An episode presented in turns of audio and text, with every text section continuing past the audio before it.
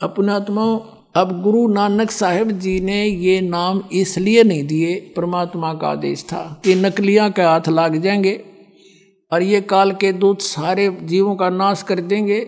जब हम आएँगे, फिर कैसे भेद बताएँगे? ये सारे पंथ एक कैसे होंगे? अब होंगे, देख लेना, बुद्धिमान समाज है। कौन मरेगा? कुएँ में पड़ के नो के वहाँ तो सतलोक में परमात्मा है को नहीं। वहाँ तो जाकर आत्मा ऐसे समा जाती है, जैसे बूंद समुद्र में, कौन मरेगा? डूब के वहाँ। वहाँ परमात्मा साकार है, नर आकार है, ऐसी ही दुनिया है वहाँ पर। नानक साहब जी कहते हैं, दो दुनिया बना करके परमात्मा वहाँ बैठ के देख रहा है सतलोक से। ऊपर भी सतलोक में भी ऐसा ही संसार है, लेकिन वहाँ का मटेरियल नासवान नहीं है। तो गुरु नानक साहब जी ने, जैसे आप देख रहे हो, सिख धर्म के अंदर ज्ञान यज्ञ, यानी जपजी साहेब का पाठ और वाणी का पाठ और साथ में भंडारे, ये यज्ञ शुरू करवागे वो। नाम नहीं दिया इनको। अब जैसे कोई सीरियस रोगी हो और सर्जन बाहर गया हो, वो क्या करता है? बाहर से फ़ोन पे बता देता है कि तुम ग्लूकोज लगा दो, जब तक मैं आऊँ, ये ये, इनको इंजेक्शन भी लगा दो। अब ऑपरेशन तो सर्जन करेगा कि वो नहीं कर सकते। तो इसलिए कि तब तक वो रोजगी मरे को नहीं इस ट्रीटमेंट से ये जीवित रहेगा और वो आके दो मिनट में उसका ऑपरेशन कर देगा। अब जैसे ये ग्लूकोस लगा के परमात्मा, ये यज्ञ है ना पाँच, एक यज्ञ है उनकी, दूसरी यज्ञ ध्यान। ये जैसे यहाँ पाँचों यज्ञ हम कराते हैं, एक यज्ञ धर्म की और एक और दूसरी यज्ञ हवन की तीसरी यज्ञ प्रणाम, चौथी ज्ञान और इस प्रकार हम ये पाँचों यहाँ करवाते हैं।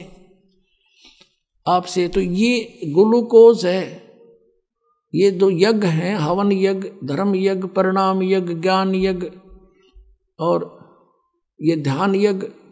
ध्यान माने भगवान की याद आए जा वो टेंशन सी बनी रहे, हठ योग नहीं, मेडिटेशन नहीं, वो मेडिटेशन नहीं। तो ये है ग्लूकोज। इस तरह रोग तक कटे नहीं पर ये सहयोग देते हैं मेंटेन रखने के लिए शरीर को। और ये जो कैप्सूल और ये इंजेक्शन ये है, सतनाम और सार नाम और ये पाँच नाम आपको अलग से दिए जाते हैं जो सात नाम बना कर दिए जाते हैं अब ये। ये परमात्मा के आदेश से ये कंप्लीट कोर्स अब आपको मिला है। तो इससे क्या हुआ? जो भी पुण्यात्मा उन सिख धर्म में आती रही तो वो उनको ग्लूकोज लगा हुआ था, मनुष्य जीवन प्राप्त होते रहे। इसलिए तो चाह है भगवान की आज भी भटक रहे हैं वो प्राणी। कहीं ना कहीं गुरु ग्रंथ साहिब का पाठ भी करते हैं, गुरुद्वारों में भी जाते हैं, और भी कहीं मंदिर मस्जिद में कहीं भी उनको कोई मिलता है, वहाँ भी परमात्मा की खोज कर रहे हैं, क्योंकि ये पिछले पुनकर्मी प्राणी हैं और मनुष्य जीवन से आए हुए हैं। तो गुरु साहब ने इसलिए छोड़ा था कि अब सर्जन भेज दिया दास, उन्होंने कबीर परमात्मा ने अपना दास और अभी तक आपको चाह भगवान की बनी रही।